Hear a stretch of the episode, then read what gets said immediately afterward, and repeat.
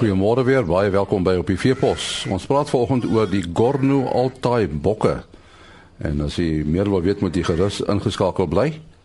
En dan praat ons met 'n boer daar in die Oos-Vrystaat wat 'n plan gemaak het met die jakkalse by sy skape. Ons gaan uh, nou gesels oor uh, Kashmir produksie en uh, 'n nuwe woord wat jy sal hoor is Gorno Altai bokke. Nou ons gesels met uh, Jean Snyders uh, oor hierdie bokke. Vertel vir ons 'n bietjie meer Jean van die Gorno Altai bokke. Ja, kyk, die uh, aanvanklike Gorno Altai embryo's in Suid-Afrika ingebring ehm um, omtrent 1992. Hulle was uh, in 'n kwarantyne gewees vir 'n 5 jaar periode en toe is hulle vrygestel in die mark in 97. Ehm um, en ehm um, ja, dis waar van oorspronklik vandaan kom uh die embryos het van Skotland afgekom, maar die die bokke se oorsprong is die Altai gebergtes tussen Rusland en Mongolië. En, en die Kashmir, is dit nou die vesel wat van die bokke afkom? Ja, Kashmir is die uh dons wat uh van die bokke afgehaal word wat uh die bokke in uh die uh laat uh herfs begin kry en dan uh in die in die lente gooi hulle die dons af of dit kan afgeskeer word. Dis om hulle warm te hou in die in koue winter. Dis dis 'n taamlike elite produk as ek reg. Ja, kyk die die voordeel van die die Gorne Altai omdat hulle van uh, baie koue uh, uh, kontinentale klimaat afkom is dat die die dons baie dig en lank is wat voor, voordelig is vir uh, kasmeer produksie. Ehm um, so jy het 'n hoë opbrengs per bok in vergelyking met uh ehm uh, sê maar 'n inheemse Suid-Afrikaanse bok. Kyk alle alle bokke behalwe Angoras het dons. Maar uh in die Gorne Altai se geval is dit uh digter en langer en groter volumes. Ja, is daar 'n mark vir Kashmir in ons land? Ja, ons uh, ontgin self die mark. Ons het ook uh daar is uh omtrent 3 fasiliteite wat uh die ehm um, dons verwerk. Ehm um, uh wanneer jy die bokke skeer of kam is daar ehm um, middellêre hare in wat verwyder moet word. Dis 'n ontharingsproses en dan ehm uh, ja, dan word dit goed verder verwerk en uh uh die dons kan bemaak word soos dit is of uh dit kan verwerk word in uh in garing. Nou jy het onlangs 'n veiling gehou daar op Memel. Hoe het dit gegaan?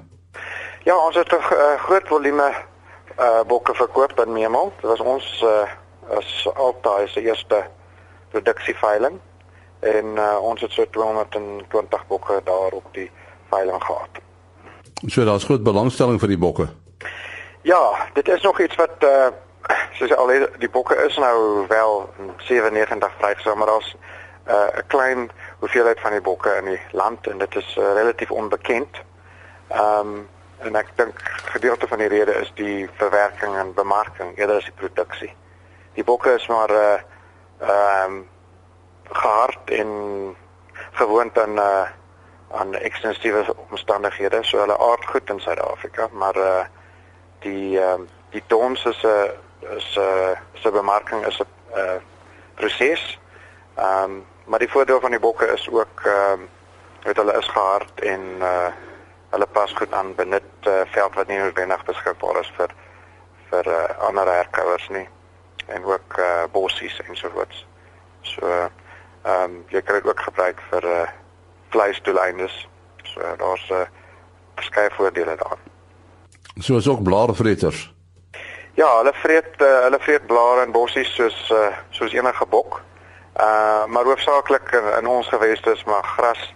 Hulle vreet hulle vreet gras uh en uh maar daar's ook uh bossies en en blare vreet wat uh, beskikbaar is. Uh Janus mens nou na die bok kyk. Hoe vergelyk jy byvoorbeeld met 'n boerbok? Is dit 'n groter bok? Ehm um, die Gordon altyd so tussen 'n tussen 'n boerbok en 'n Nguni bok. So hy's 'n middelma middelmatige grootte. Hy's stewiger as 'n as 'n Nguni. Ehm uh, maar hy's korter en ligter as 'n as 'n weet 'n vreedelde boerbok. En en die vrugbaarheid van die bokke? Hulle is uh soos uh baie bokke met uh goeie voer kry jy ehm um, meerlinge. So dis maklik om uh, oor 100% lampersentasie te kry. Ehm um, en ehm um, wat nogal kenmerkend is van die bokke vir al die ramme is die grootte van hulle horings. So hulle is baie dis kenmerkend, hulle baie groot horings. En en wat maak uh, jy om om die die die soort uh, vesel in Suid-Afrika bekend te stel? Ja, ek het uh, ek het my eie bemarking ons uh, het ook uh, ons werk saam met uh, veselskoue en dis meer om uh, en ons het ook uh, mense wat vir ons uh, van die finale produkte produseer ook. So ons bemark die finale produk, die dons. Ons werk met uh met groothandel en kleinhandelaars wat belangstel.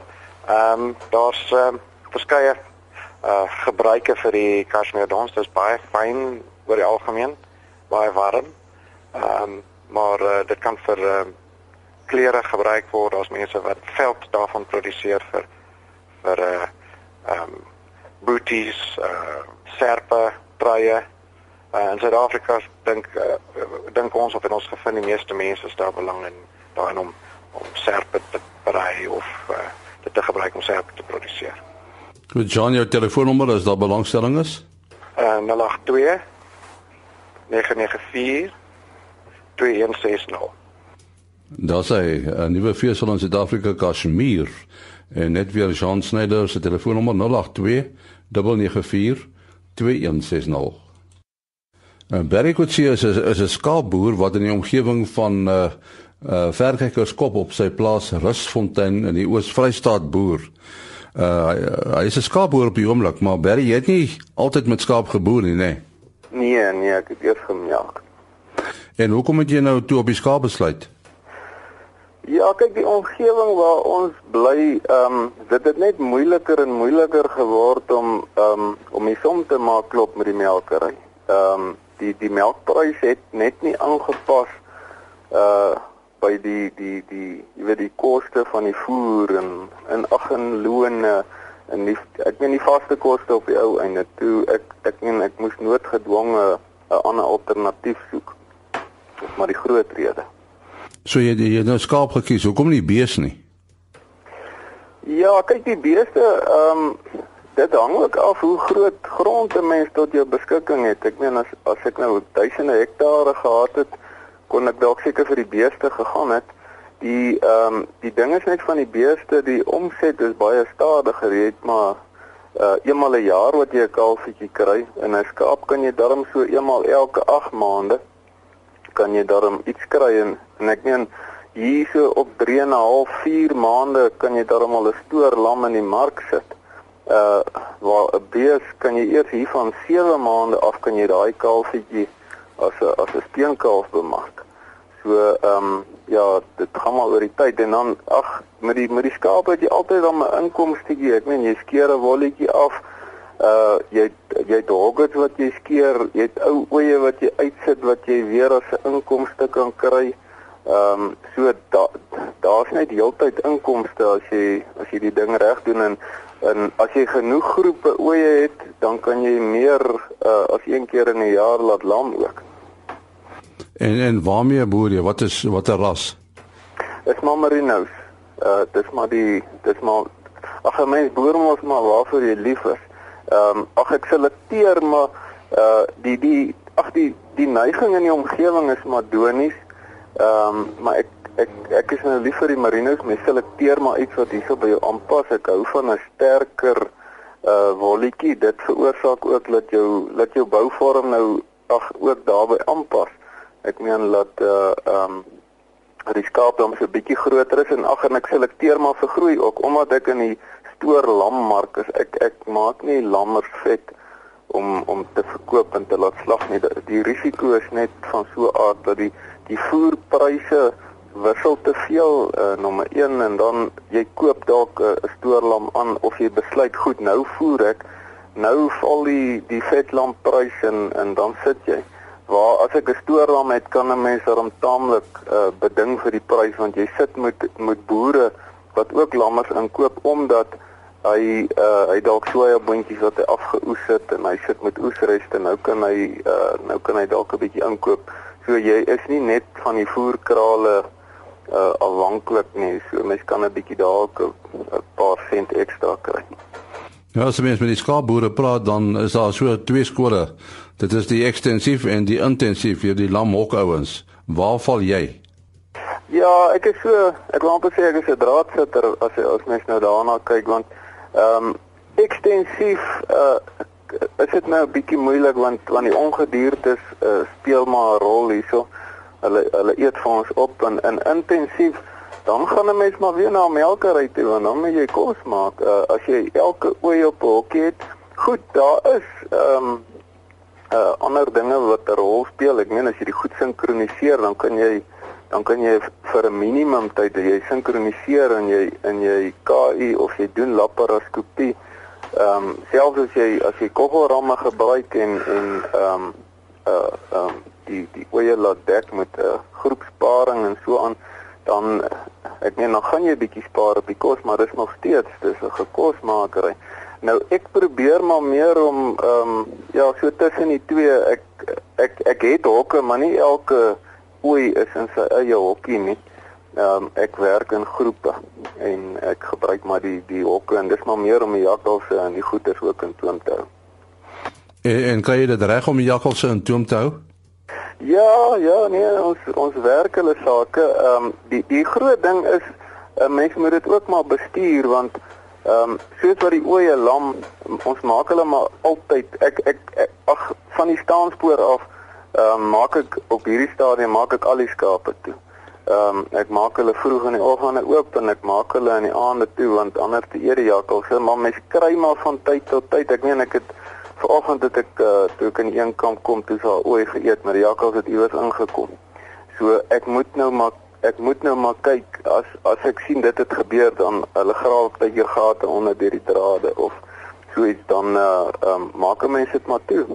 Ehm um, maar ek meen in vergelyking met skape wat buitekant loop hier, uh jy kan dit nie vergelyk nie, hulle sal vir bankrot eet hierso.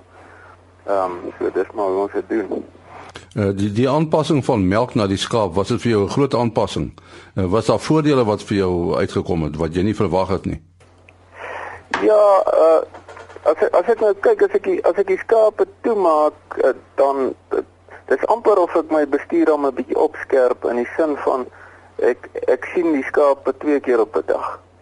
So ek kan nou sien vanmôre as ek hulle oopmaak, joe, is is daar eene wat uh wat dalk krippel is of is daar eene wat nie lekker is nie. Hoe hierdie ene loop agter.